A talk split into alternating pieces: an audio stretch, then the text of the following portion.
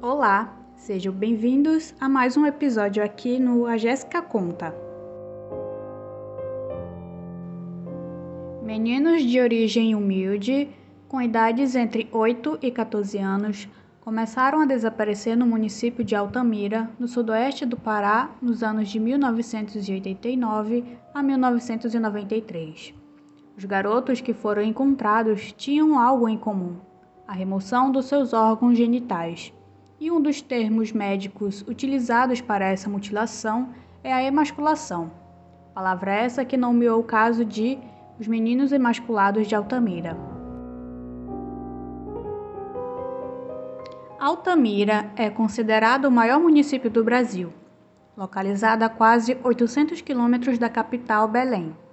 A princípio, o caso foi considerado uma série de sequestros de meninos mas logo desandou para algo maior e ainda mais macabro. As informações sobre esses crimes são bem diversas. É possível encontrar variações no número de vítimas e nos suspeitos de terem cometido as atrocidades que foram feitas com esses meninos. Enfim. É, foram em torno de oito vítimas sobreviventes. Vou mencionar aqui somente dois, porque somente deles que eu tenho nomes primeiro foi o Otoniel Basto Costa, que na época tinha apenas 10 anos. É, o caso dele ocorreu no ano de 89. Ele foi abordado por um homem numa bicicleta vermelha que o chamou para comer mangas no meio da mata.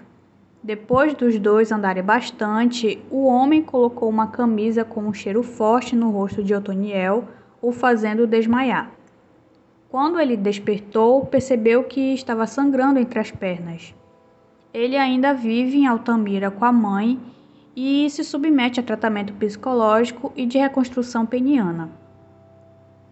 É, a segunda vítima foi o Valdiclei de Oliveira Pinheiro, que na época tinha 9 anos. É, o caso dele ocorreu no ano de 1990. Foi praticamente o mesmo tipo de abordagem. Um homem é, um homem desconhecido chamou para retirar uma pipa que estava presa em uma árvore. E na mata, um pano também foi colocado no rosto dele, que também o fez desmaiar. Ele foi violentado sexualmente e também teve o órgão sexual arrancado. Ele acordou e conseguiu encontrar ajuda. Como eu mencionei antes, existem vários outros casos de meninos que foram abordados por um homem em uma bicicleta vermelha. Alguns deles foram ameaçados por esse homem e outros foram enganados com algum tipo de promessa. Enfim, é, às vezes esse homem desconhecido estava em um carro de cor avermelhado ou preto e que também às vezes estava acompanhado de outros homens. É, alguns familiares e algumas vítimas que conseguiram escapar sem nenhuma lesão foram desacreditados pela polícia local, conforme eles mesmos relataram. O pai de um desses meninos conseguiu checar a placa desse carro e avisou as autoridades, mas eles não fizeram nada. E ainda foram acusados pela polícia de serem irresponsáveis e que a culpa do sumiço dos filhos era deles mesmos. É, gente, esse caso é complexo, viu? São denúncias de desaparecimento que às vezes nunca foram reportadas, muitas delas por medo de represálias ou sendo mesmo ignoradas pela polícia. Para terem uma ideia da complexidade desse caso, foram encontradas ossadas em Altamira, em regiões próximas, que nunca foram identificadas justamente pela falta dessas informações. Vou mencionar agora os meninos que foram encontrados mortos a primeira vítima foi Ailton Fonseca. Ele tinha apenas 10 anos na época e ocorreu no ano de 91. É, o Ailton ele sumiu no dia 5 de maio de 91. Sua ossada foi encontrada 46 dias após o seu desaparecimento. A polícia de Altamira encaminhou os restos mortais ao IML de Belém, onde a ossada desapareceu sem que o laudo tivesse sido feito e nem essa ossada voltou para Altamira, ou seja, a mãe não, não pôde enterrar o próprio filho. É, a segunda vítima foi Jurdilei da Cunha, que na época tinha apenas 13 anos. Foi na virada do ano de 91 para 92. Ele desapareceu na festa de confraternização lá da família dele e o seu corpo foi encontrado dois dias depois. Ele estava com a garganta cortada, ele estava nu, tinha sido mutilado também, ele estava com marcas de violência sexual, estava com perfurações pelo corpo e marcas de queimaduras de cigarro. É, a terceira vítima foi Edinaldo de Souza Teixeira, de 12 anos. Ele foi morto por afogamento. Seu corpo foi encontrado em um poço artesiano com marcas de tortura, com escoriações no pescoço, além de marcas de espancamento. É, o caso dele também foi no ano de 92. Outro, outro menino que também é, foi encontrado morto no ano de 92 foi o Jaenes da Silva Pessoa. Ele tinha 13 anos também. Ele foi visto pela última vez quando ele estava cuidando do gado da família. O corpo dele foi encontrado dois dias depois do seu desaparecimento. Ele estava emasculado e com marcas de abuso sexual. Ele teve os olhos arrancados e o pulso dilacerado. Foram encontrados também sinais de tortura e, e o caso do Jaenes foi o único inquérito policial que foi concluído na, naquela época. A quinta vítima foi Clebson Ferreira Caldas, que também tinha 13 anos. É, o corpo dele foi encontrado morto e emasculado no dia 17 de novembro de 92. Ele estava desfigurado e despido com sinais de tortura. É, a sexta vítima foi Flávio Lopes da Silva, de 10 anos. Ele foi a última vítima fatal incluída no processo dos meninos emasculados, que foi o caso do Flávio ocorreu no ano de 93, no dia 27 de março de 93. É, o seu corpo foi encontrado dois dias depois num local afastado com sinais de tortura e ferimentos nos órgãos genitais. Havia também marcas de dentes humanos pelo corpo dele. Ele teve a glande decepada e parte da bolsa escrotal arrancada. No inquérito policial, ainda existem cinco vítimas que constam como desaparecidas. Lembrando que esse caso eu já contei no meu canal no YouTube. Lá eu coloquei o nome de todas as vítimas, tanto das que sobreviveram, dos que não sobreviveram e dos que ainda estão desaparecidos, tá? Vou pular logo para o suspeito, primeiro suspeito do caso. No dia 9 de janeiro de 92, Rotílio Francisco do Rosário foi preso após ser reconhecido por dois dos garotos que sobreviveram como ele sendo o homem que os atacou.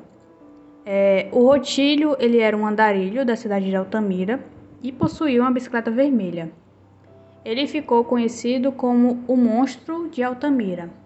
E cinco dias após a sua prisão, ele foi encontrado morto em sua cela e as circunstâncias da sua morte até hoje é um mistério. Mas as mortes ainda continuaram a acontecer.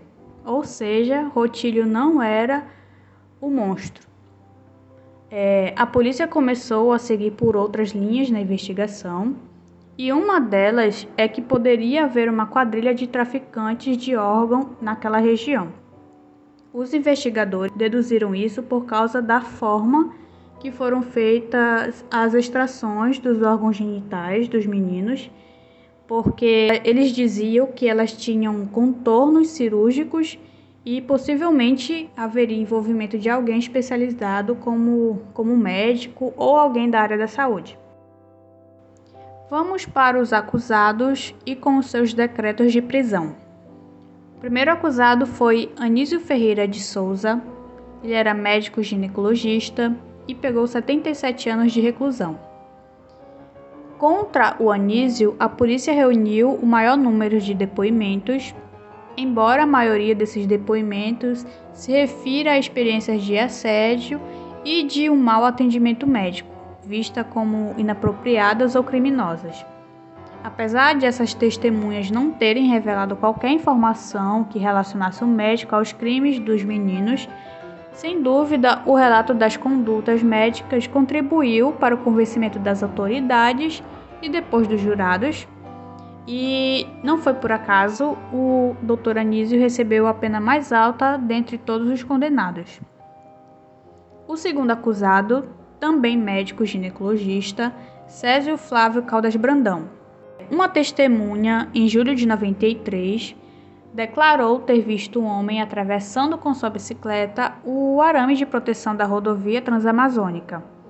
E esse homem, ele portava um facão sujo de sangue e um saco plástico ensanguentado contendo um pequeno volume. Um dia depois, soube que o corpo de Jaenes foi achado nas imediações de onde foi visto esse homem. E o depoente afirmou ser capaz de reconhecer o suspeito através de fotografia ou outro meio. E, e então foram mostradas para essa testemunha algumas fitas de vídeo com imagens de várias pessoas. E ele apontou justamente o Dr. Césio Flávio Caldas Brandão. É, outra testemunha também alega que o Dr. Césio abusou dela sexualmente quando ela tinha apenas 13 anos. Isso aconteceu quando ela foi levada pela tia na clínica do doutor para fazer uma consulta. O terceiro acusado, o nome dele é Amailton Madeira Gomes, ele era fazendeiro e foi condenado a 57 anos de prisão. Bom, as denúncias contra ele começou logo depois da morte do Jaenes, porque Amailton ele era primo de segundo grau do pai do menino. É, muitas pessoas falaram sobre a conduta de Amailton na cidade, de, de como ele assediava os rapazes de lá e o consumo de drogas dele e sobre as suas viagens logo após os crimes que aconteciam.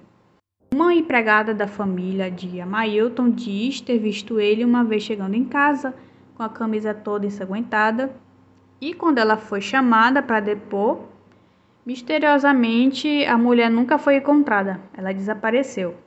O Amailton ele foi preso e encaminhado para Belém para prestar depoimentos. E ele negou todas as acusações, inclusive a sua sexualidade e também o consumo de drogas, ele, ele negou. Mas depois ele mudou e disse que que se relacionava com homens e que consumia drogas. Um laudo psiquiátrico foi solicitado e constatou que a Mailton é portador do transtorno esquizoide de personalidade. Ou seja, ele não é capaz de entender o, o que é errado e não sabe como agir nessas situações. O quarto acusado é Carlos Alberto Santos Lima, ele era um ex-policial e foi condenado a 35 anos de prisão. No, no seu interrogatório, o Carlos declarou ter trabalhado como segurança da casa do senhor Amadeu. Esse senhor Amadeu é pai do Amailton. E durante esse pouco tempo que ele trabalhou lá, ele diz ter observado a presença de armamento pesado na casa e um álbum de fotografias com fotos de crianças. O ex-policial também descreveu a casa do, do seu Amadeu como visitada por muitas pessoas. E dentre essas pessoas que visitavam bastante a casa do, do patrão era o doutor Anísio. E ele diz também que a mulher de, de Amadeu, a mãe da Mailton, ela convivia com pessoas da religião bandista e, além de ser conhecida também na cidade por ser lésbica. Depois, perante a justiça, o Carlos mudou todo esse depoimento que eu acabei de falar para vocês. Quando ele foi perguntado de novo sobre esse período que ele trabalhou lá na casa, na casa do Amadeu, ele respondeu que era tudo normal e ele diz também que não conhecia o Dr. Anísio. O quinto acusado, o segundo ex-policial, ele até hoje está foragido e dado como morto. O sexto acusado foi o pai de Amailton, o seu José Amadeus Gomes. Ele foi acusado de ser o mandante desse, dos assassinatos dos meninos para obter, através da magia negra, riquezas e poder. E a última acusada é Valentina Andrade Viana. Ela era vidente e líder do grupo Luz. Ela é autora do livro Deus, a Grande Farsa. Ela foi acusada do desaparecimento de Leandro Bossi e do assassinato de Evandro Caetano em Guaratuba, no Paraná, em 1992. Se vocês procurarem, tem é, documentários sobre o caso do Evandro e lá vocês vão ver todo o envolvimento desse grupo Luz e da Valentina. Luz significa Lineamento Universal Superior. Esse grupo ele surgiu na Argentina em 84 e eles também são acusados de crimes lá na Argentina. No início da década de 70, a Valentina visitou Altamira algumas vezes, pois o seu primeiro marido deixou a cidade lá de Londrina para se tornar comerciante na Transamazônica. Em 86, antes do início dos crimes, a Valentina teria retornado a Altamira com seis colegas de nacionalidade argentina e o terceiro marido, José Terug. Dentre as testemunhas estava Duílio Nolasco Pereira, que era seu ex-marido e proprietário de um hotel lá em Altamira. Em 30 de novembro de 93, o Duílio declarou em depoimento ter visto a Valentina na cidade a passeio com esse grupo de amigos argentinos dela. O julgamento final dos acusados aconteceu somente em 2002, dez anos após os crimes que cometeu a cidade de Altamira. E a Valentina e o José Amadeus Gomes foram inocentados por faltas de provas. Para vocês terem ideia de como é complicado esse caso, ainda há uma possível participação de um serial killer muito famoso na história daqui do Brasil e que expõe ainda mais a fragilidade judicial desse caso. Isso porque, apenas seis meses após o julgamento, uma nova onda de sequestros e de morte de crianças foi registrada aqui no Brasil. Foi em São Luís, no Maranhão. Ao todo, foram 30 crianças mortas em condições semelhantes. E em 2003, Francisco das Chagas foi preso e condenado por esses crimes lá de São Luís. Ele ainda é considerado o maior serial killer vivo no país. As semelhanças entre as mortes dos meninos lá do Maranhão com os de Altamira fizeram a polícia lá do Maranhão relacionar os dois casos. E a polícia questionou o Chagas e ele assumiu a autoria de, desses crimes de Altamira e, segundo as autoridades, ele realmente esteve algumas vezes no município paraense e as datas coincidem com os assassinatos dos meninos. O problema é que a polícia do Pará não aceita a versão do, do Chagas, chegando a alegar que a confissão teria sido forjada para tentar inocentar os condenados. Para complicar ainda mais, o Chagas é levado até Altamira para fazer a reconstituição dos crimes e ele passa a dizer que não reconhece os locais e nega a autoria das mortes. Há quem diga que o Francisco sofre de transtornos mentais e por isso as suas versões são tão conflitantes. Por outro lado, há quem veja nele apenas um bode expiatório, alguém apresentado para assumir um crime que não cometeu para livrar outra pessoa. Diante do aparecimento de um notório serial killer alegando a autoridade dos crimes, é de se imaginar que o caso seria reaberto, né? Para apurar o que realmente aconteceu. Mas não foi o que aconteceu, já que as indas e vidas dos Chagas em suas versões impedem que a sua fala seja considerada uma prova, e é por isso que a justiça não tem como reabrir o caso. E a família dos condenados tenta até hoje tornar a confissão do Chagas válida.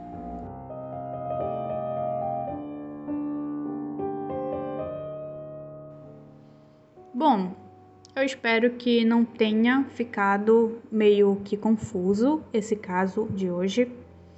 É, ele foi realmente um pouco complicado para poder montar um roteiro decente. É muita confusão de dados, de datas. E, enfim, é isso. Eu espero que vocês tenham gostado do episódio de hoje e aguardo vocês na semana que vem, viu? Lembrando que são episódios novos toda semana e eu também Tenho o, o canal no YouTube, caso vocês queiram ver esses casos em vídeos, tá bom? E é isso. Um beijão e até a próxima.